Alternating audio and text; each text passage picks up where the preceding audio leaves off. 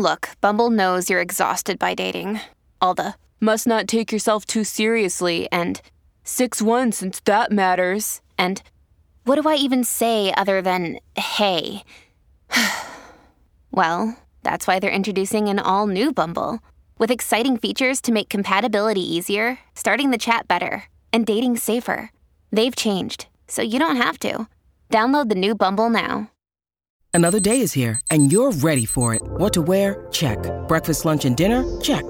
Planning for what's next and how to save for it? That's where Bank of America can help. For your financial to dos, Bank of America has experts ready to help get you closer to your goals. Get started at one of our local financial centers or 24-7 in our mobile banking app. Find a location near you at bankofamerica.com slash talk to us. What would you like the power to do? Mobile banking requires downloading the app and is only available for select devices. Message and data rates may apply. Bank of America and a member FDIC.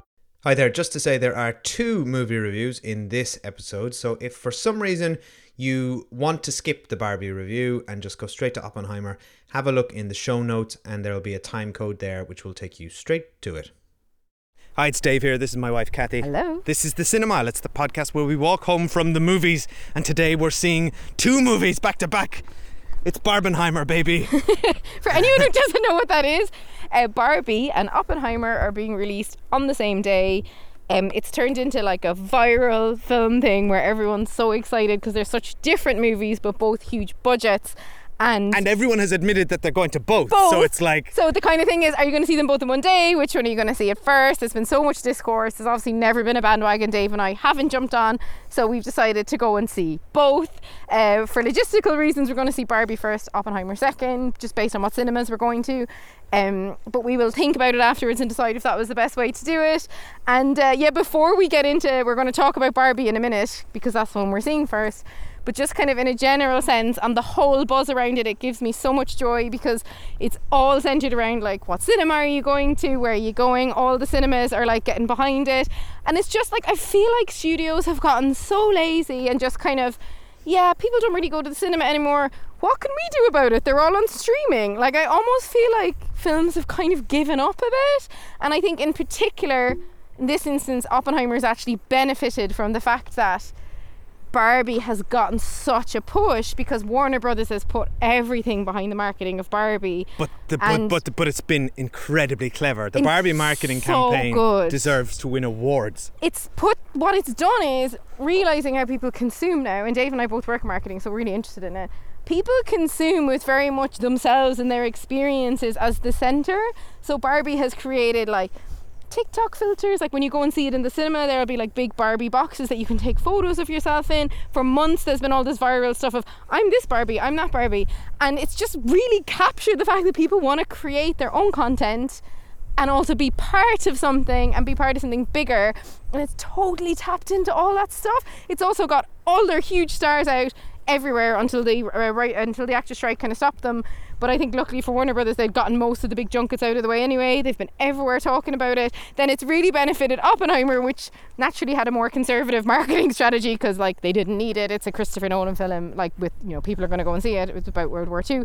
But then I've seen loads of clips of like Cillian Murphy talking about how he can't wait to see Barbie. You know they've all tapped in on it. And Tom and Cruise Tom is Cruise is part of it. Yeah. It just feels like there was great buzz around the cinema, not just these movies. They, like they they turned these movies into events, and that's what's so interesting when you compare it to a summer where we saw Indiana Jones come back to the cinema. You know, someone who you would have previously defined as you know as capped like absolute like like uh, like senior citizen of the summer blockbuster and that you know disappointed. We saw super movie superhero movies falling flat you know? And now it's like a, a, a biopic about uh, but the man who created the atom bomb and and a, a, a toy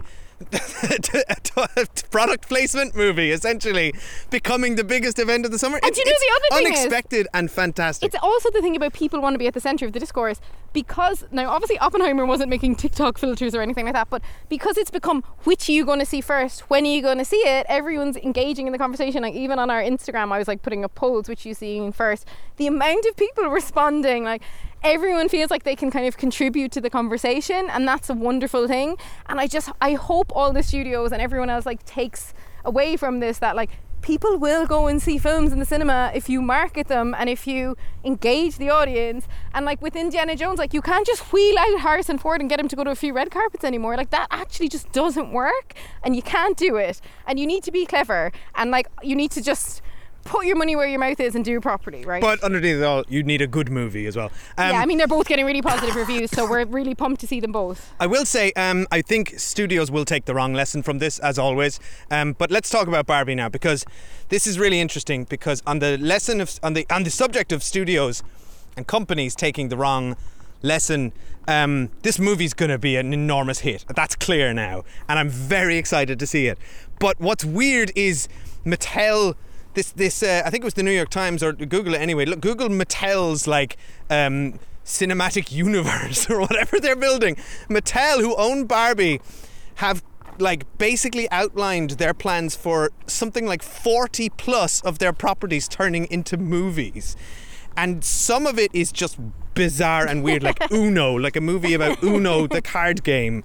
It's like it didn't work. We all watched Clue, and that was actually at least had a murder mystery to it. Card, like- like, it doesn't work. I just feel like I, I don't I just feel like the wrong lesson is going to be taken from from this thing. However, right off the bat, they clearly are taking gambles with their properties, allowing filmmakers, interesting filmmakers, to do interesting things with their properties.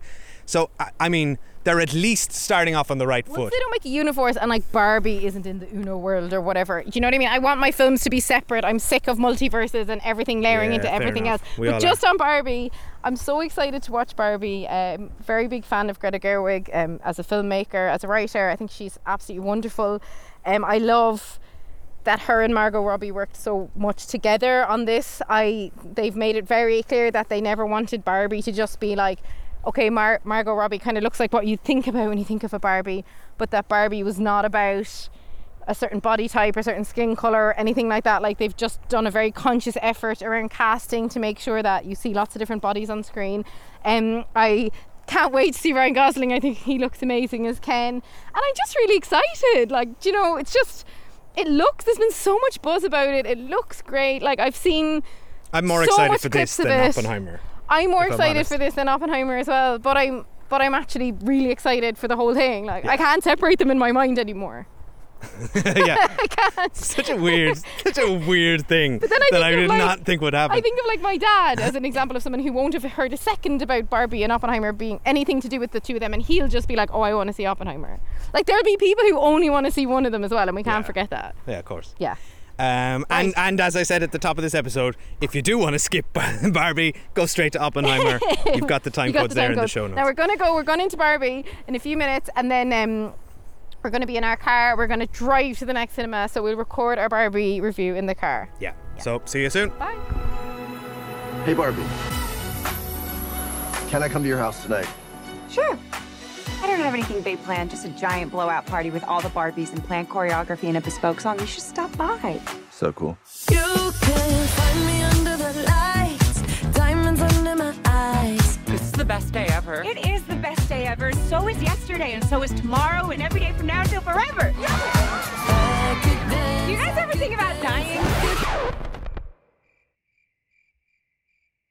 When my heart breaks, Some things have been happening that might be related. when my world shakes. Cold shower, falling off my roof, and my heels are on the ground.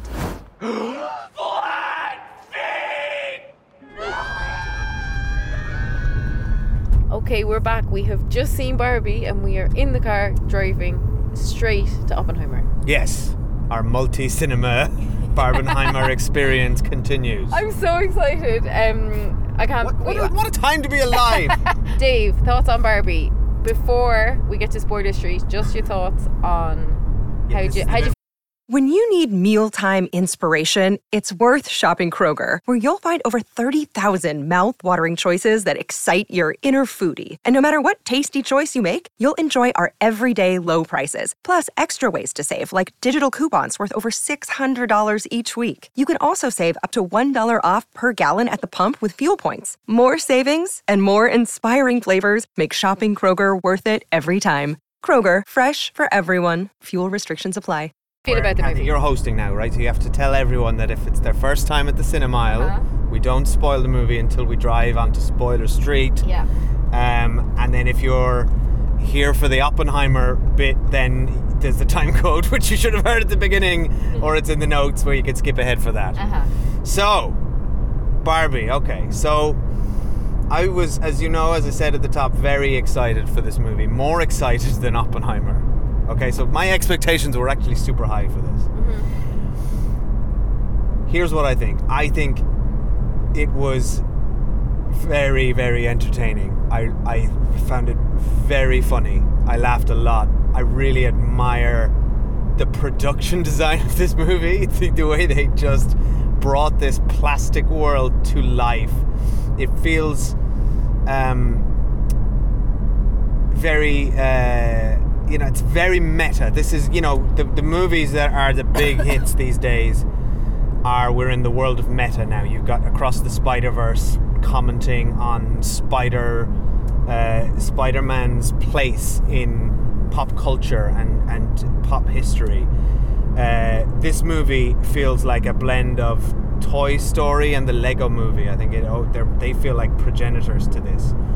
It is a movie that comments on Barbie's um, legacy, on Barbie's place in modern society, and it tackles a lot of interesting ideas in a fun and novel way. I think Greta Gerwig and Noah Baumbach did a fantastic job pulling all this, uh, pulling this madness, and it is mad, into some semblance of a movie plot that is that is funny and entertaining. And I think she deserves so much credit as a director because she did an incredible job. Um, Are you gearing up for a bus? I yeah, I've got a butt. I've got a butt. I think I'll, I'll talk about it more in Spoiler Street, but I think there's a lot of missed opportunities here. This movie hints at having a real emotional heart to it. It introduces a number of characters who I assumed would be the heart of the movie. And I think it drops the ball there. I think its ultimate message is a little bit muddled and all over the place, but it doesn't, for me, detract from what is an incredibly unique and entertaining and funny experience. And I would watch that again in a heartbeat.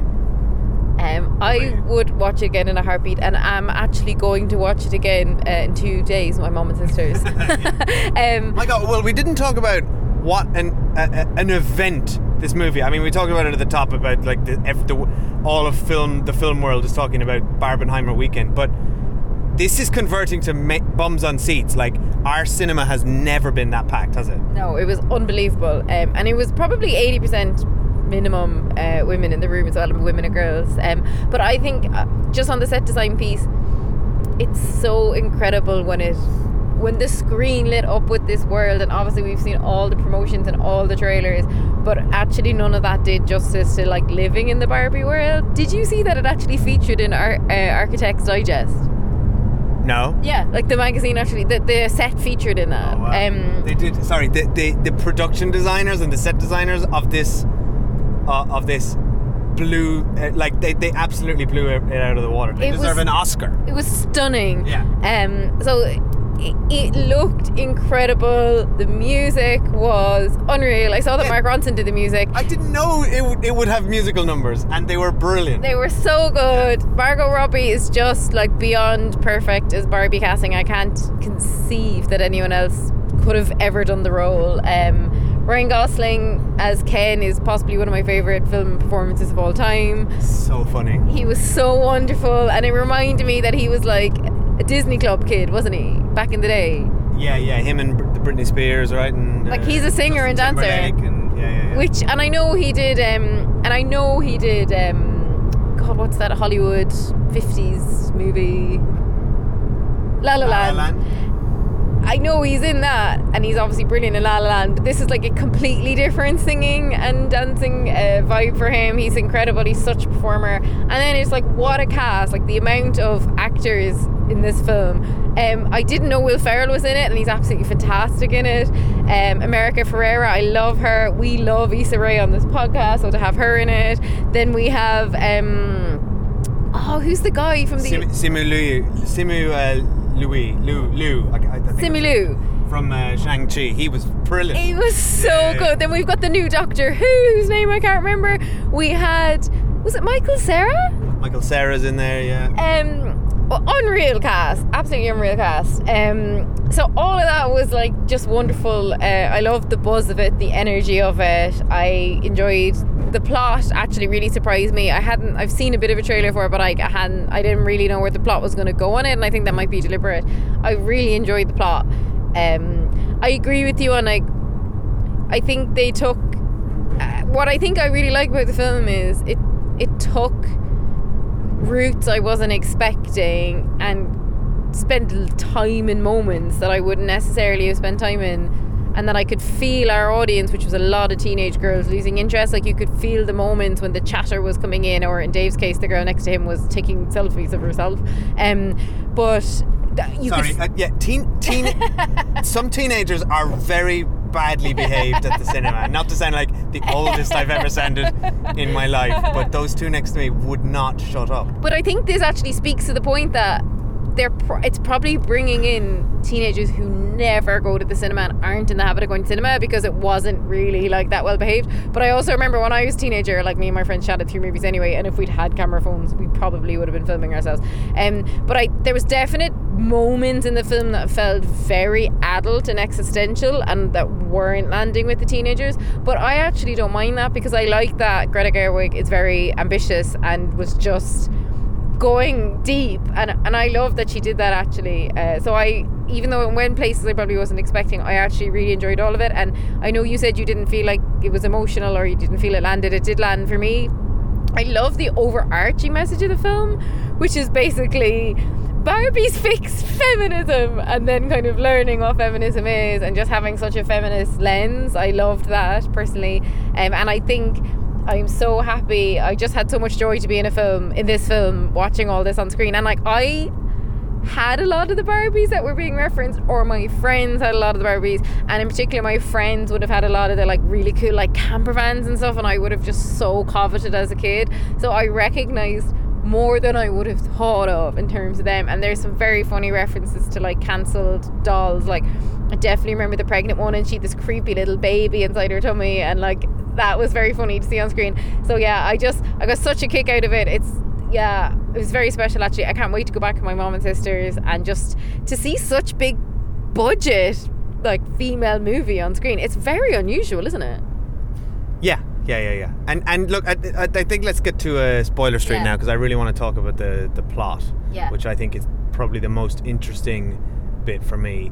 Um, so spoilers now. Big warning now. If you haven't seen uh, Barbie, spoilers for Barbie. So first thing I want to spoil is, and I don't know if people know that this is the plot, and I definitely didn't know that this is the plot, and I loved it.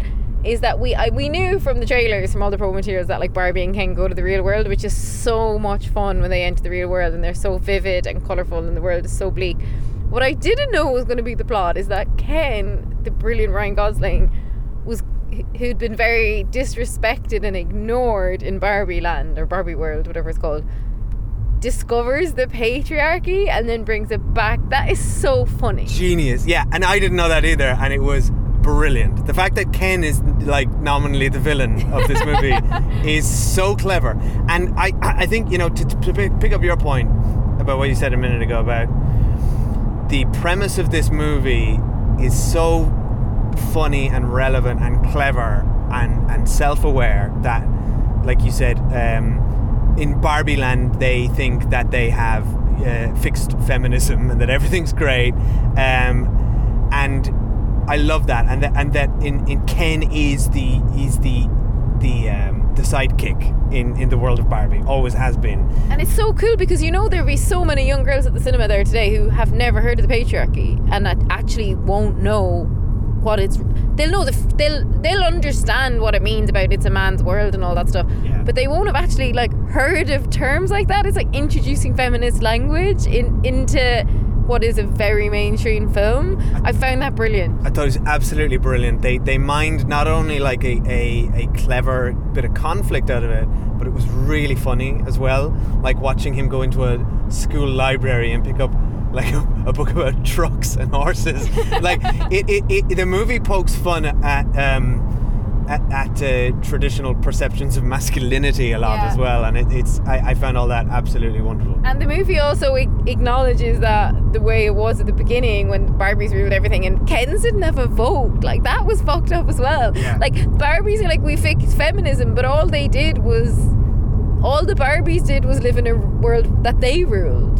Like no one was getting a good deal. Now, but they like obviously in the real world, women do have a vote and have a say. So like it was worse for Kens in Barbie world than it is, than it is worse in our world, Yeah. which I really enjoyed as well. And, and that's what by the end of the movie they're like they, they basically say I think America Ferrera or somebody says uh, you know oh Kens are now going to exist like as women exist now as like almost second class Yeah. citizens but they at least have made progress do you know what I mean I love when he's like somehow absorbing the patriarchy history and he sees like all the visuals of Sylvester Stallone in his like big mink coat. there was a lot of Sylvester Stallone stuff in there I think there must have been a Ken that actually had a mink coat or something because so much of it was referencing the I real. No, I don't know. I thought that was straight from that Sylvester Stallone picture. Like it's like if you, it's like if an alien, if you tried to explain to an alien, like, oh, here's our world and here's the patriarchy. Now you do it. Like that's what it felt like. The little details of it were so funny. There's so many funny jokes in here about about the relation. You know, like men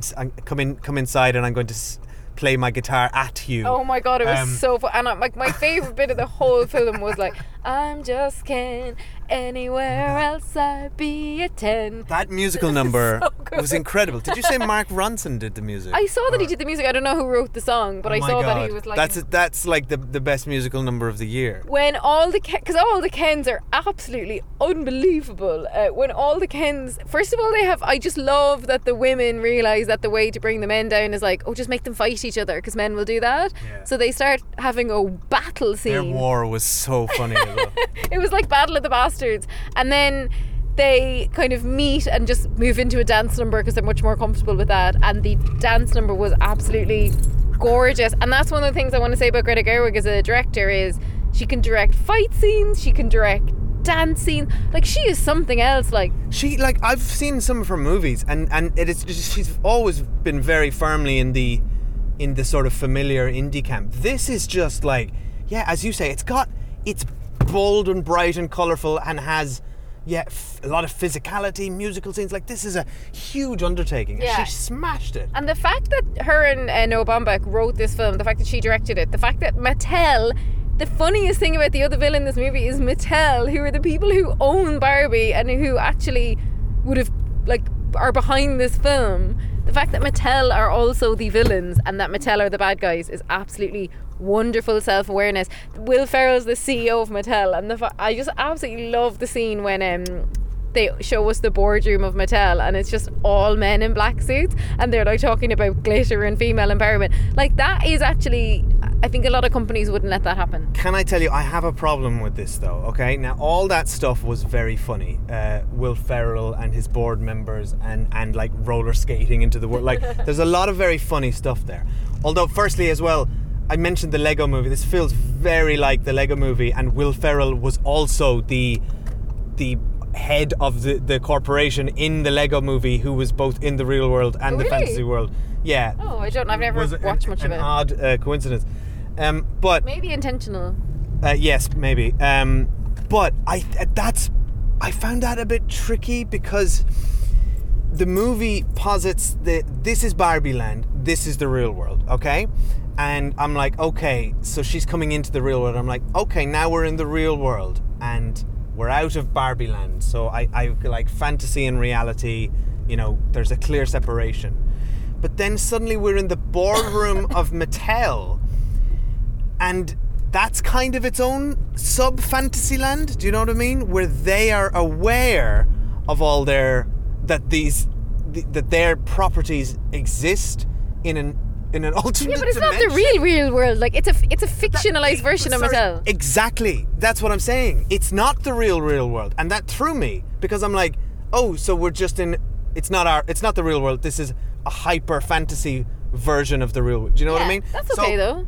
Well, I guess it is okay, but it required some an extra level of mental gymnastics I had not prepared for. So yes, good and surprising. However, and here's this leads into one of my problems with the movie.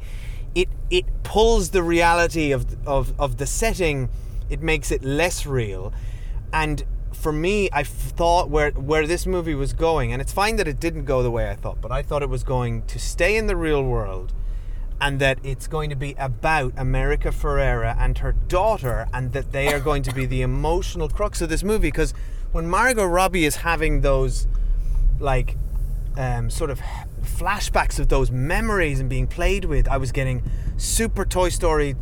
Uh, vibes and I, mean, I and think it was making me well up. I, I, was think like, the montage was like straight out of Toy Story of the toy. It was like probably deliberate, well, not exactly. But I was like, wow, this is this is going to be powerful and it's going to get me. Um, and then they sideline those two characters. They get absolutely um, sidelined, and I think it's to the movie's detriment. Now, what it was surprising that they they obviously chose to make it more about Margot Robbie and her character's emotional arc, but she is not real, and and the whole thing about her becoming real, I think at the end.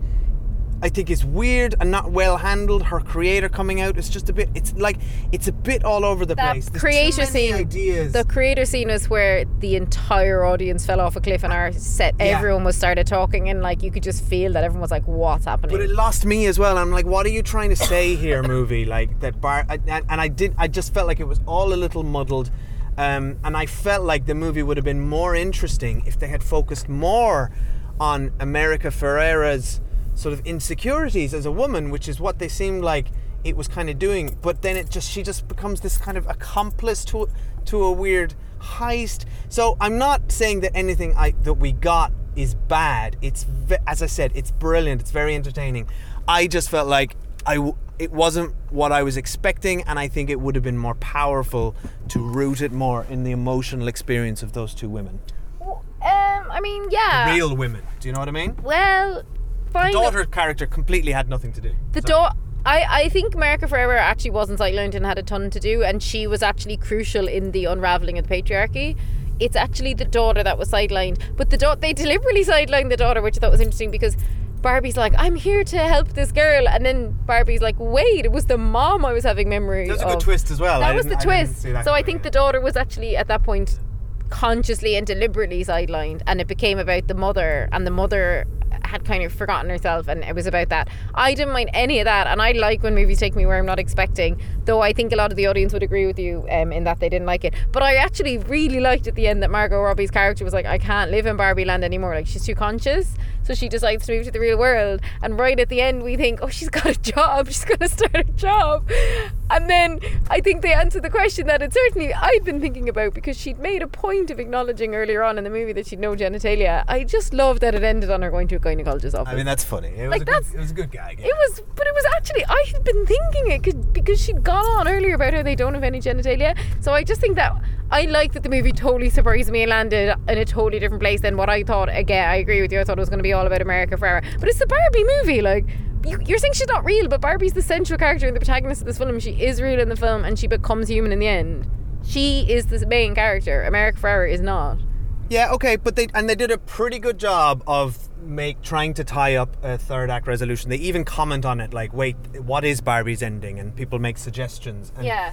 And I But- think the point is me- though, like at the or at the start of the film, like Will Ferrell and those men are like, we need to put Barbie back in her box, and the point is, she's. Uh, got her own consciousness now. She needs to make her own decisions. And i actually think part of the film slightly derailing and confusing us at the end is the kind of the point which is that she's chosen her own journey. It's not where you thought the film was going to end up and it's just different and she's not getting back in the box. And I i, think that's the message of it. I, yes, I guess, but I think that I think the film has to work a lot harder to make, and I think Margot Robbie did a good job. But the film has to work a lot harder to make you um, care emotionally, be invested in Barbie as a, and Ken as two-dimensional characters who are very entertaining and fun, rather than focusing on the human characters, which I think would have been preferable. But I'll be interested to see what our listeners think about the ending because I do think it is divisive and I definitely felt it in the room. But I think ultimately the whole film as a whole surprised me because it's not just the kind of flashy, bright Barbie. And in some ways, I think losing people wasn't good. But in another way, I kind of like that it's almost like stealth slipped in some surprising scenes. And I think the reference to the, and I really enjoyed the reference in the film to men explaining The Godfather to women was so funny, and I love. There's some really funny stuff. Yeah, like come on, the amount of men who've tried to talk to me about The Godfather, and I've repeatedly been like, "Well, I just don't really like it," like, and they can't accept it, and I just love that she brought that up. Now, the Zack Snyder joke felt like an absolute lead balloon in our audience. Not a single person laughed, and I don't think got the reference. la- I didn't laugh either. Yeah. I got the reference. It wasn't Yeah. funny. Anyway, look, we need to Yeah. we need to move on. So uh, we're drawing a line under Barbie now. We're looking for a parking spot here for the next leg of our experience. so welcome. If you have just skipped ahead from the time code and you don't want to watch Barbie, and you're here for Oppenheimer. So the Barbie chat is finished. We're on to Christopher Nolan and Oppenheimer. Kathy, how are you feeling about this? What what's where are you at on the on the Oppenheimer thing? I mean, I'm buzzed for it because I love huge budget movies. I love Cillian Murphy. I, even though I don't always like love or even particularly like Christopher Nolan films, I always enjoy the scale of his films. And actually, when we went to see Tenet a couple of years ago, uh, the first film we watched after lockdown was one of my best ever movie experiences just because we were so happy to be back in the cinema. So I'm really positively predisposed to this. I don't know anything about Oppenheimer. I actually had never heard of him before. Um, so yeah, I'm kind of going in open-minded, and we're going to see it in the closest thing Cork has to an IMAX, which is a Max with lots of X's at the end. Yeah, it doesn't have the I. Yeah, so as good as we can get it in Cork. Uh, now I am already highly stressed about the three-hour runtime. It's actually making me anxious. I'm stressed about finding parking. I think the whole of Cork has gone. Working in there. Um, how are you feeling anyway?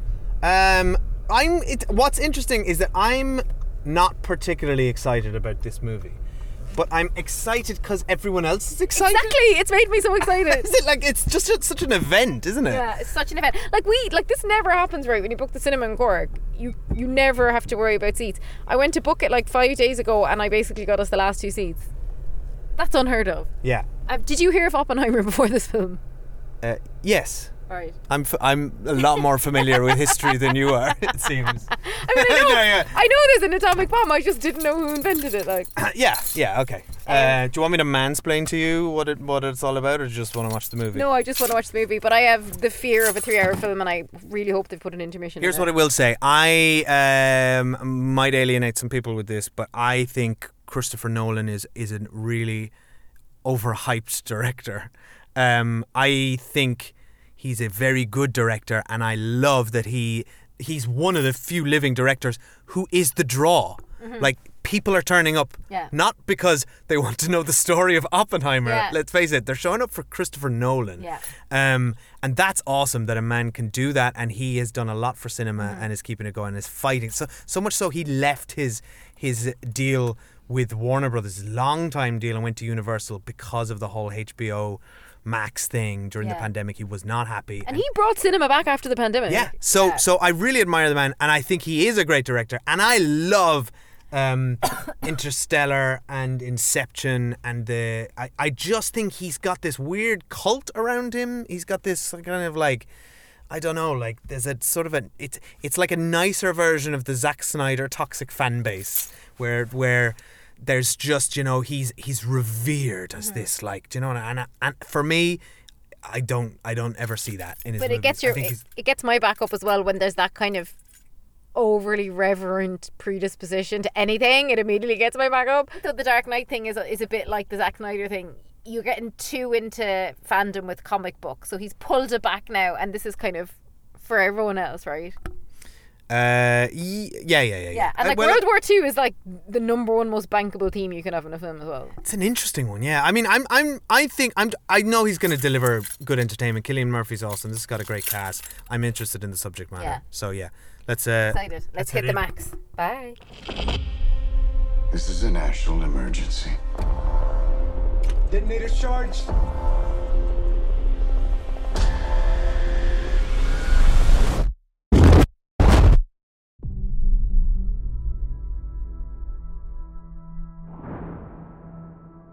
A race against the Nazis. And I know what it means if the Nazis have a bomb. We have a 12 month head start. 18. How could you possibly know that? We've got one hope. All America's industrial might and scientific innovation connected here. A secret laboratory. Keep everyone there until it's done. Let's go recruit some scientists. Build a town, build it fast. If we don't let scientists bring their families, we'll never get the best. Why would we go to the middle of nowhere for who knows how long? Why? Why? How about because this is the most important thing to ever happen in the history of the world? You're the great improviser, but this. you can't do in your head. Are we saying there's a chance that when we push that button, we destroy the world? Chances are near zero. Near zero. What do you want from theory alone? Zero would be nice. Hello, we're back. We've seen Oppenheimer, but it was last night. We we came out of that movie and we were just worn down from our double bill and three hours of Oppenheimer. It was just we couldn't string a thought together, Yeah, so we were like, We'll pick it up in the morning, which we've done. It's early but we morning. haven't talked about it. No, early morning. We're out for a walk uh, by the sea. Talk about Oppenheimer. Um, wow. Well, so firstly, if, if it's uh, if it's your first time listening to our podcast, we're not going to spoil Oppenheimer. Although I think if you know, you should know how it ends. I hope. Um, but we will when we turn onto uh, Spoiler Street by this lovely cliff walk. Uh, so, Kathy, what did you? I'm out of breath already. Yeah, we're walking up a really steep it's cliff, gonna by be a the long, way. uh, it's a long walk. So I was uh, incredibly blown away by this film. Actually, um, any listeners will know that I hate movies that are long.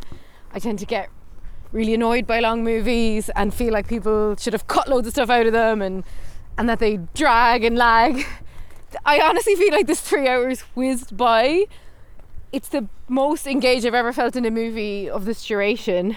Um, I was quite astounded by it. I feel like, and I mentioned I don't always like Christopher Nolan movies, albeit I always respect him as a director and a filmmaker.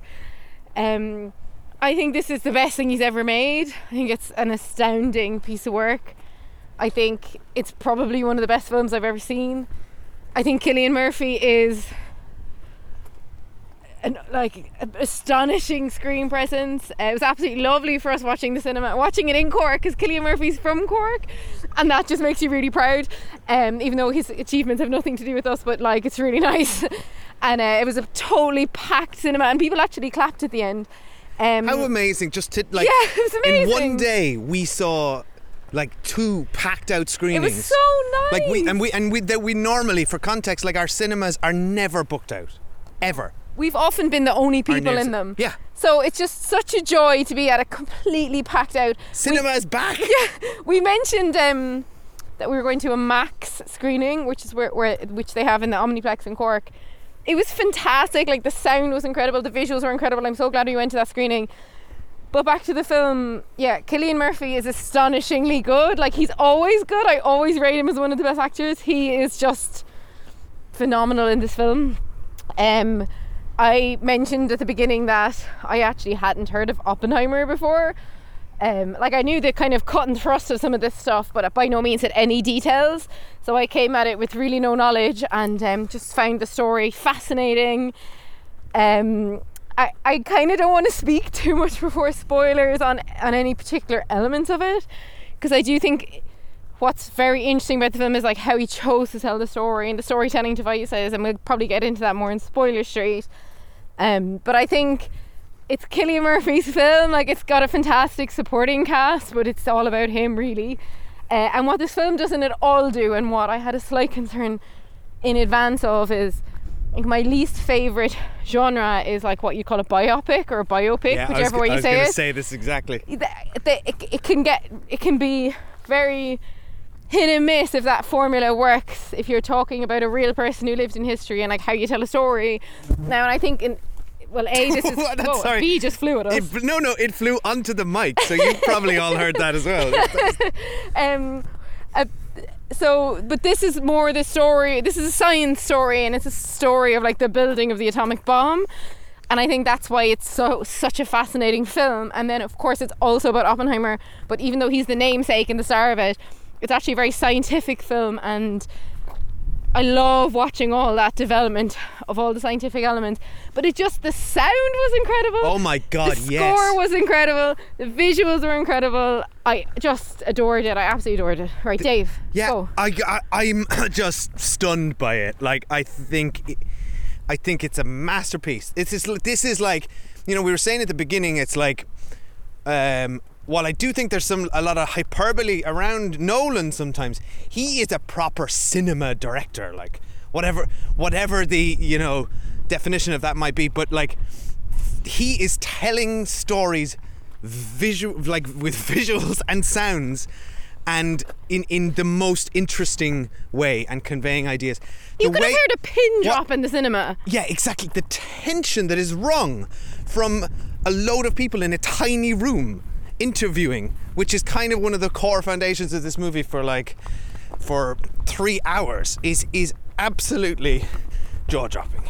But to, to, to pick up your point, the which I agree with is that this is a biopic, and that is my least favorite um, genre of movies, because you tend to have um, a well, you know, a, a well worn out story portrayed on the big screen by by an actor doing a big Oscar Beatty performance that is often just an over the top impersonation of a very eccentric figure right so in a in a weaker you know in a weaker film it would be Albert Einstein like who is a very eccentric character or I'm thinking of um, um, the Stephen Hawking one recently, or just people with like very like big sort of uh, eccentric characters and big performances.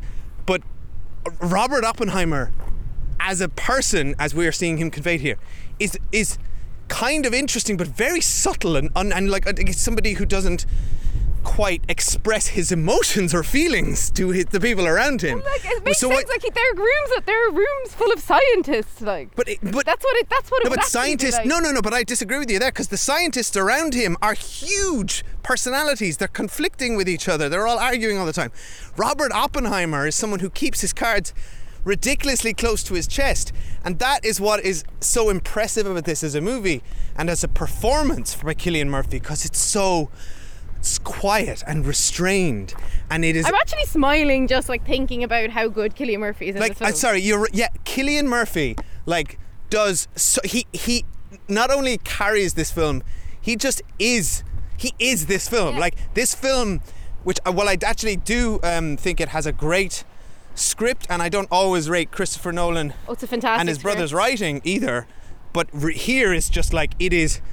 He tells this story with a lot of complexity and detail in a very interesting way, in a way that he you know he likes to play with time, and sometimes that can be gimmicky.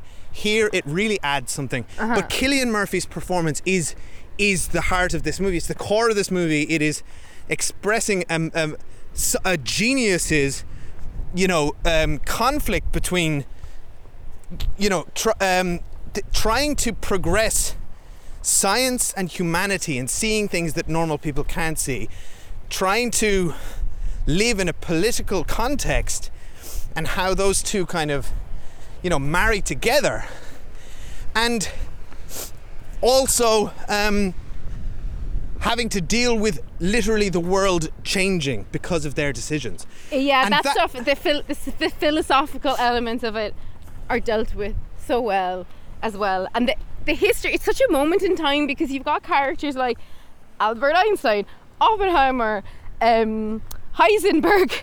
You've got all Yeah, these. the- even I was like, I've heard of these dudes. Uh, the names of the scientists that are getting thrown out are Yeah. li- like, like they are household names it would have been like, The- what a time to be alive as a nuclear physicist or whatever the hell he was. What was he again? but also it's like World War II and, and Hitler is happening at the same time. Like it's an incredible time in history. But what what's funny is that like there's a line in this movie which is in the trailer by Matt Damon, who plays the you know the general in charge of the Manhattan Project or Los Alamos, and he says. Uh, this is this is the greatest thing that has ever happened in the history of humanity. And when you see that in the trailer, and kind of when you see it here, it's so over the top you almost laugh. But it's true. But it is true. It actually is. This Yeah. is this changed like our it, it, it opened a door uh, by which we are now in a world living in the shadow of that decision and nuclear threat and and mutually assured self-destruction is is a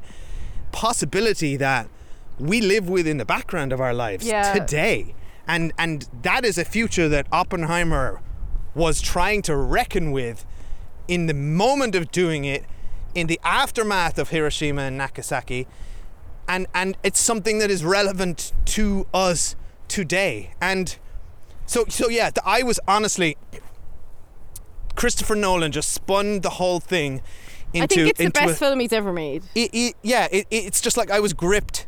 Um, I, I thought the whole the way he weaves all the different um, like he's weaving like courtroom hearings, uh, public hearings with smaller public hearings together, and they're bashing off against each other to create momentum and storytelling and and and it's just propulsive. I, I mean, like, yeah, I was just I was super.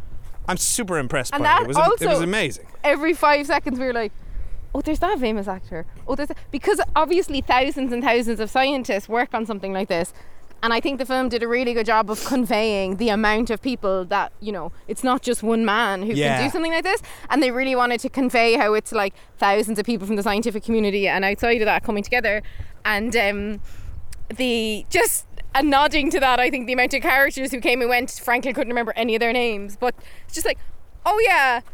Oh, there's that famous act. I can't even think of any of them off the top of my head now Well, we'll there was like 40 of them. We'll list some off in Spoiler Street because there were some surprises in there as well. But that's what I mean by this being like a better version of a biopic as well because it kind of a, a worse version of this would just you know just tell the story with the plot. And there, there is a bit of that where you've just have all these characters and coming in and like it just has to get through this stuff. But it's all grounded by Cillian Murphy, who is at the center of this whole thing, or Oppenheimer. And yeah, I mean, will we, get to spoiler we go to spoilers. Um, we both loved it anyway. Recommend. See it in the biggest screen you can watch it in with the best sound. Um, if you're in Cork, go and see it in the Max. the sound. the sound, the score is just wonderful. I'm just so glad we saw it in that screen. And I think it's the kind of film, and everyone knows this, and this is why I do love Christopher Nolan. Everyone knows you need to see his his movies at the cinema. And um, and he shoots on film. It like looks it would like be such a gorgeous. waste. It would be such a waste to watch this film on a small screen. It truly would be. Yeah. It would still be a fantastic film, but it would be such a shame, and particularly you know the scene when the bomb goes off. Well, let's- uh, you want to see that on a big screen, right? Let's talk about spoilers now. Yeah. So spoilers for the movie Oppenheimer, and I guess spoilers for real life. Um, so the, yeah, those scenes that you're describing that just stood out to me, that you have to be, you ha- just have to be in a silent room with your own thoughts and sharing Oppenheimer's horror for those to be truly effective. You can't really. I don't think this is going to have the same impact on on the home setting when you watch this and then pause it and then talk about it and go for a cup of tea. Yeah. So the ones that stood out to me were yes, the bomb scene is incredibly impressive, but for me, the one that absolutely floored me, the scene that I'm still thinking about this morning, is the uh, the scene after the um, the detonation, um, after the two bombs are dropped, where he gives that speech at Los Alamos. Oh, that was the victory speech in this tiny sort of basketball court um, with with all these people in the bleachers. It just just I was floored. You've got Cillian Murphy conveying. Court. What? It was there was a basketball net behind them. They'd set up. Um, Oh, I didn't catch that. Yeah, yeah, they'd set up. Uh, you know, it was obviously they'd built Los Alamos with facilities and and things, right? That's where they were. Um, he, you've got him conveying. He's saying these words, which is obviously a speech he's written. He's like, all "The about Japanese sure didn't like it. yeah, all this kind of stuff, and it's it's it's his words are are are, are chilling. You can see he's battling with the reality of what he has contributed towards and what they have done, and and but but they don't just express that with Cillian Murphy's brilliant performance. Christopher Nolan and his team do this like what they do with sound here is particularly incredible. Suddenly the audience is quiet. Then you then you're just hearing his words. Then suddenly sound comes ripping back in. You know the the sound, the way they layered in the sound of the uh, stamping feet throughout the whole movie. You know he's This late. We see him later where that that stamping feet is is following him throughout the whole movie. And he starts imagining someone's like skin coming off Yeah. and someone's crying. And I think they're the moments where you're like, Christopher Nolan is an absolute god of cinema. And the other scene that I think actually took a similar vibe for me was the scene where he's in being interviewed and his wife's behind him. And then he has to admit on this in his interview process that he spent the night with an ex-girlfriend, I, aka cheated on his wife. oh, and suddenly he's naked. And suddenly he's Yeah. naked because he's so vulnerable. She's sitting behind him. Then next minute he's basically having sex in the room and it's like the visual of like what his wife would be imagining in that moment. And it, and then it was just like so well done. And I think the that and, and then afterwards he's like to her, but you knew already that I'd done that and she's like, Yeah, but now it's on the record. Yes. And I really felt that and I actually do want to speak, even though we're like it's all Cillian Murphy's movie. I think actually Emily Blunt in this got a really good character compared to again most biopics where there's like a very sidelined spouse. Like she's obviously living in his shadow as the film's about him, but she had actually a very complex and interesting character. She had genuine input on him. Like I love when he's like, we walked through fire together. Like you got a real sense of their kind of dynamic over the years and how challenge how she challenged him and like I love that she got that moment at the end when she just refused to shake that guy's hand and Cillian Murphy shaked it because he can't help himself because he's like always trying to appease everyone and I love that moment for her when she was just like I'm not shaking that guy's Her, hand mo- her moment with the prosecutor was pretty great. Oh God, she was well, wonderful Where in that she's scene. like immediately feels like under threat by him, and then she bounces back. She's so good. That- she had been a biologist. That's the thing. Like he's with incredibly intelligent women as well. It's Yeah. just that because she uh, is a woman of the time and has married and had kids and now isn't like a scientist anymore. Okay, I would like to talk about one uh, one thing I think was ambitious but didn't really work that well, and this is Christopher Nolan again playing with format and time. So he presents at the beginning, you know, there's a there's there's half this movie's in black and white and half isn't, and there are two title cards that come up. One says num- one fusion, two fission. And this is a bit like what he did in Dunkirk, where he's trying to, you know, tell three different stories in, you know, three different ways. So, but I was unclear as to what he was trying to communicate because in my head it seemed like black and white equals the 50s and color equals the past. But that is not the case as That's I learned I thought two too. thirds into the movie. But I think by the end we both understood it, and I guess one of the things, and you mentioned Dunkirk about Christopher Nolan that I like is that he doesn't spoon feed audiences and he leaves you work a lot of stuff out for yourself. But I was very confused when I realised that there was there's a face effectively four timelines, was it?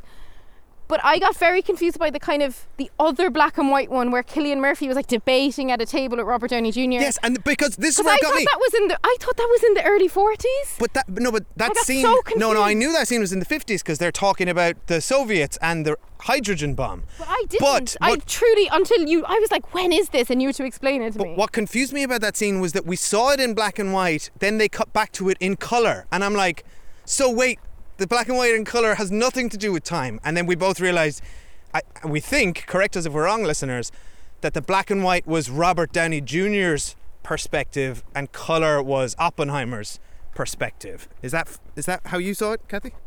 I don't know. I actually don't know. I, I couldn't quite capture what was happening. I found all the Robert Dude until I realised that Robert Downey Jr. had been, and they did a bit of a like twist, for want of a better word. The twist. Sorry, that, that twist won- was a bit lame. The It was twist kind of he had- obvious that he gave the documents. Go on. Anyway. I well, whatever way they were trying to suddenly, it was about his witch hunt and not Oppenheimer's, whatever. Until that happened, I was like, why are we spending so much time with Robert Downey Jr.? Like, I couldn't actually figure it out. I was confused every time he was on screen. So, I think. Morning. Uh, morning. I think I was glad when they explained to me why Robert Downey Jr. was getting so much screen presence. Uh, I, I enjoyed, like, I really enjoyed the kind of perspective of the witch hunt on Oppenheimer and, the, and then him answering for it later. But yeah, I was a little bit confused by the whole thing. So what I hadn't known about was all of Oppenheimer's uh, links to the Communist Party, and I found Fascinating. So that was all fascinating to have the McCarthy era, um, like uh, analysis of his background and being discredited as the sort of core kind of conflict in this movie. Um, and I thought all that was really interesting. Such good storytelling Um, as well because we know the bomb's going to get built. So yeah, what is the core tension? But can I say another way to the way he uses visuals to uh, express the passage of time really well was that jar filling up with marbles. Yeah. Uh, you know, which we, we we know that they that is them reaching you know the time when they've got enough plutonium to, to, to detonate it, and you're just like so. There's there's a lot of just simple ways to uh, communicate the story visually that I was so impressed by. I always love anything around communism in the McCarthy era. It makes for such riveting TV and film, right? Because it's so fascinating that there was an actual witch hunt in like a modern day against people who had any associations or or suggested associations with the Communist Party, and I found it really fascinating. Uh, One of the things I loved about the film was because it spanned from the twenties to like the 50s. the 50s it caught such a, a period of his life and the fact that yeah in the 20s why wouldn't he have dabbled in communism? And then how that can affect you later on in life is really fascinating. And it, and it did make me question him and people were like we don't know Oppenheimer. We don't know what he stands for. You know there it could have actually been an element of him uh, being a Russian sympathizer or what else or whatever else in some of the choices he made later on in life there also could have just been that scientific element of well we need to share knowledge because if the russians know we've built this then we can all just stop building worse weapons. I also believe that like i, I like that we never quite understood his we never really understood his true motivations. And some of the points the cross examiner was making like well you suddenly minded afterwards when russia were going to be the target but you didn't mind when germany were going to be the target because you're jewish and you didn't want germans targeting jews but then you've sympathies to russians and like his own polit- like where his own politics were lying were very interesting i love the stuff from when he was in the 20s and he was studying in europe and the fact that he obviously was like genius who could pick up every language and whatever else and he actually knew all the german scientists who were then going to be building the Yes. bomb for hitler. Hi- uh, Like, he knew Heisen- everyone. Heisenberg and like he was the Niels most Bohr. networked scientist ever because of his time spent in Europe. And at that time it was such an like a new field of study. So there was only like a few brilliant minds working in it. So all that stuff is just But that's so interesting. But that's one of the core themes of this movie is science versus politics, and we get you know we hear Josh Hartnett's um, um, playing that Professor Lawrence, you know, telling him time and time again, there's no room for politics in the in the in this university, right? Keep keep it off. You know, he's trying to unionize the professors, um, but but it's it's a hypocrisy because ultimately they get swallowed up by politics. They get they're working for the for the American government, right? That you cannot separate the two. And and just to your point, before politics interferes, you have a worldwide network of scientists brought together by scientists, not by borders. And that is, you know, that those, those divisions are then inserted because of Germany and America and, and Russia and, and the, the, the national uh, stage politics. And, and ultimately, that's the kind of decision that Oppenheimer has to make in the end is that science is, and he, he makes the conscious decision to hand over science to the government, right? And that's kind of what he's saying in the hearing. You know, it's like it wasn't my decision to make. I made a recommendation. But it's you know. also like uh, to uh, to Einstein's point though as well is like once you've done it, you can't undo it. Yes. Once you've added to the scientific it's for knowledge, them now. It's not for you. And was it's the- also for them, and it's also for anyone can take your science and do whatever they want with it afterwards. And like, so he was very much the boss and the big man for a couple of years in, in managing the site and developing it all. And then I love how they showed us how basically impotent he was after that. Like he couldn't even get his phone calls Yeah. answered, and he didn't like that. So he wanted to go back to having a position of power and influence. So that's very interesting as well. Also, total side note that Oppenheimer is like a complete horn dog. Absolutely love that that addition. Um, Oh, I wish we could get that on the poster. Yeah, I wasn't expecting that, and um, quite enjoyed it. Um, I think there's like there's kind of too much to talk about with it, and like we could talk about it for another three hours. But I'm just I like what a day! Like it was so I can't believe we haven't gone back to back in the cinema since before we kids. Two two such different movies that it was a brilliant thing. Both like you could never so go, satisfying. You could never go back to back on like oh, two Marvel movies, isn't it? Do you know what I mean? Like they're they're so different, and I think that is what was so good about watching them back to back. But they paired really well They together. They paired really well. And, but they're- I think they're both great examples of what cinema can provide. exactly. And I don't just mean movies. I mean like The they looked great on the big screen. Both of them. They they were um, just entertaining uh, or and and thought provoking. They're they're both uh, they, they- they're so perfectly complemented. And I love that the world just kind of got behind this this scheduling Love it. conflict. and like when we went to the bigger cinema, right, which is way more screens and stuff, to see O- Oppenheimer, the amount because that's a huge shopping center. We went in to get food and like there Everyone was was whole tables of people in Yeah. pink, male and female. It was so fun. Like the whole cinema was talking to people wearing pink. There was definitely more people there to see Barbie than Oppenheimer because interestingly, more of the Max screens had been handed over to Barbie than Oppenheimer. I think partially it's a programming thing because Oppenheimer's so long, so you can get more money if you put the Barbies in, but also because of the demand, I'm guessing. Um, so yeah, it was quite a buzz. I'm absolutely buzzing after a day yesterday. Uh, I can't believe. I'm glad we ended on Oppenheimer actually, and and funnily I had thought of doing it the other way because Barbie would be like the palate cleanser. Because I was thinking that Oppenheimer that, that would be a have bit been dull. that would have been my choice as well. But but because Oppenheimer, because I thought it might have been a bit dull no, or Oppenheimer intense. was exciting. But exactly, yeah. it and was I so exciting. so and, and I and because I sometimes will come out of a Christopher Nolan film like a bit cold, like a lot of the Dark Knight stuff. So I was thinking I'd need Barbie afterwards, but actually, I'm gl- I think Oppenheimer was the better second. Yeah, I think it worked really well. Yeah. Barbie was a really good appetizer. Now I'm going to go and see Barbie again Yeah. on Tuesday, so therefore Oppenheimer's actually the center of a Barbie sandwich for me. um, I'd love to see Oppenheimer again in like ten years. I'd love it to get a cinematic re-release. Yeah. Like I'd love to watch Yeah, I can't again. ever imagine throwing this on at home. No. Like, I don't know. I feel like I've experienced it. Um, but yeah, look, guys, let us know what you thought of uh, Oppenheimer and Barbie. We are thecinemile at gmail.com if you want to email us uh, or at thecinemile on Twitter, Letterboxd, Instagram. Um, and, come over to Patreon where we review uh, TV shows and movies. This month we are doing conspiracy theory movies, which our patrons are picking, which I can't wait because love us conspiracy theory. And yes, and we've just we've just finished a Silo season one review. Yeah.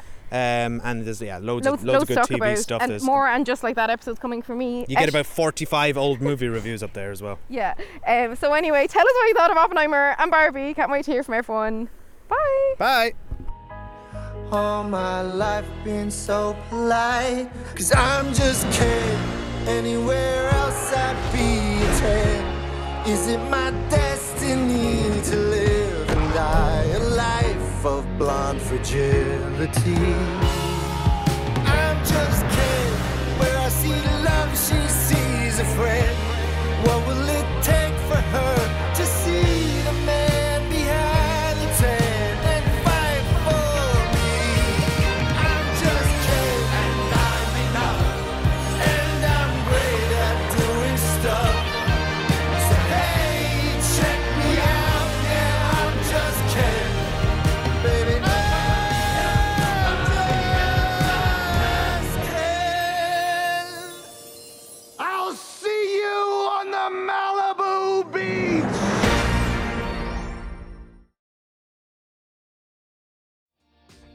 Hi, my name is Kaye Adams, and to be honest, I'm not so good with the aging process, so I enlisted my old chum, the filter free Cara McKenzie, to advise. Could you imagine being a porn star? The room would need to be really hot for me to strip off. To be honest, she's not much help, but she is rather amusing.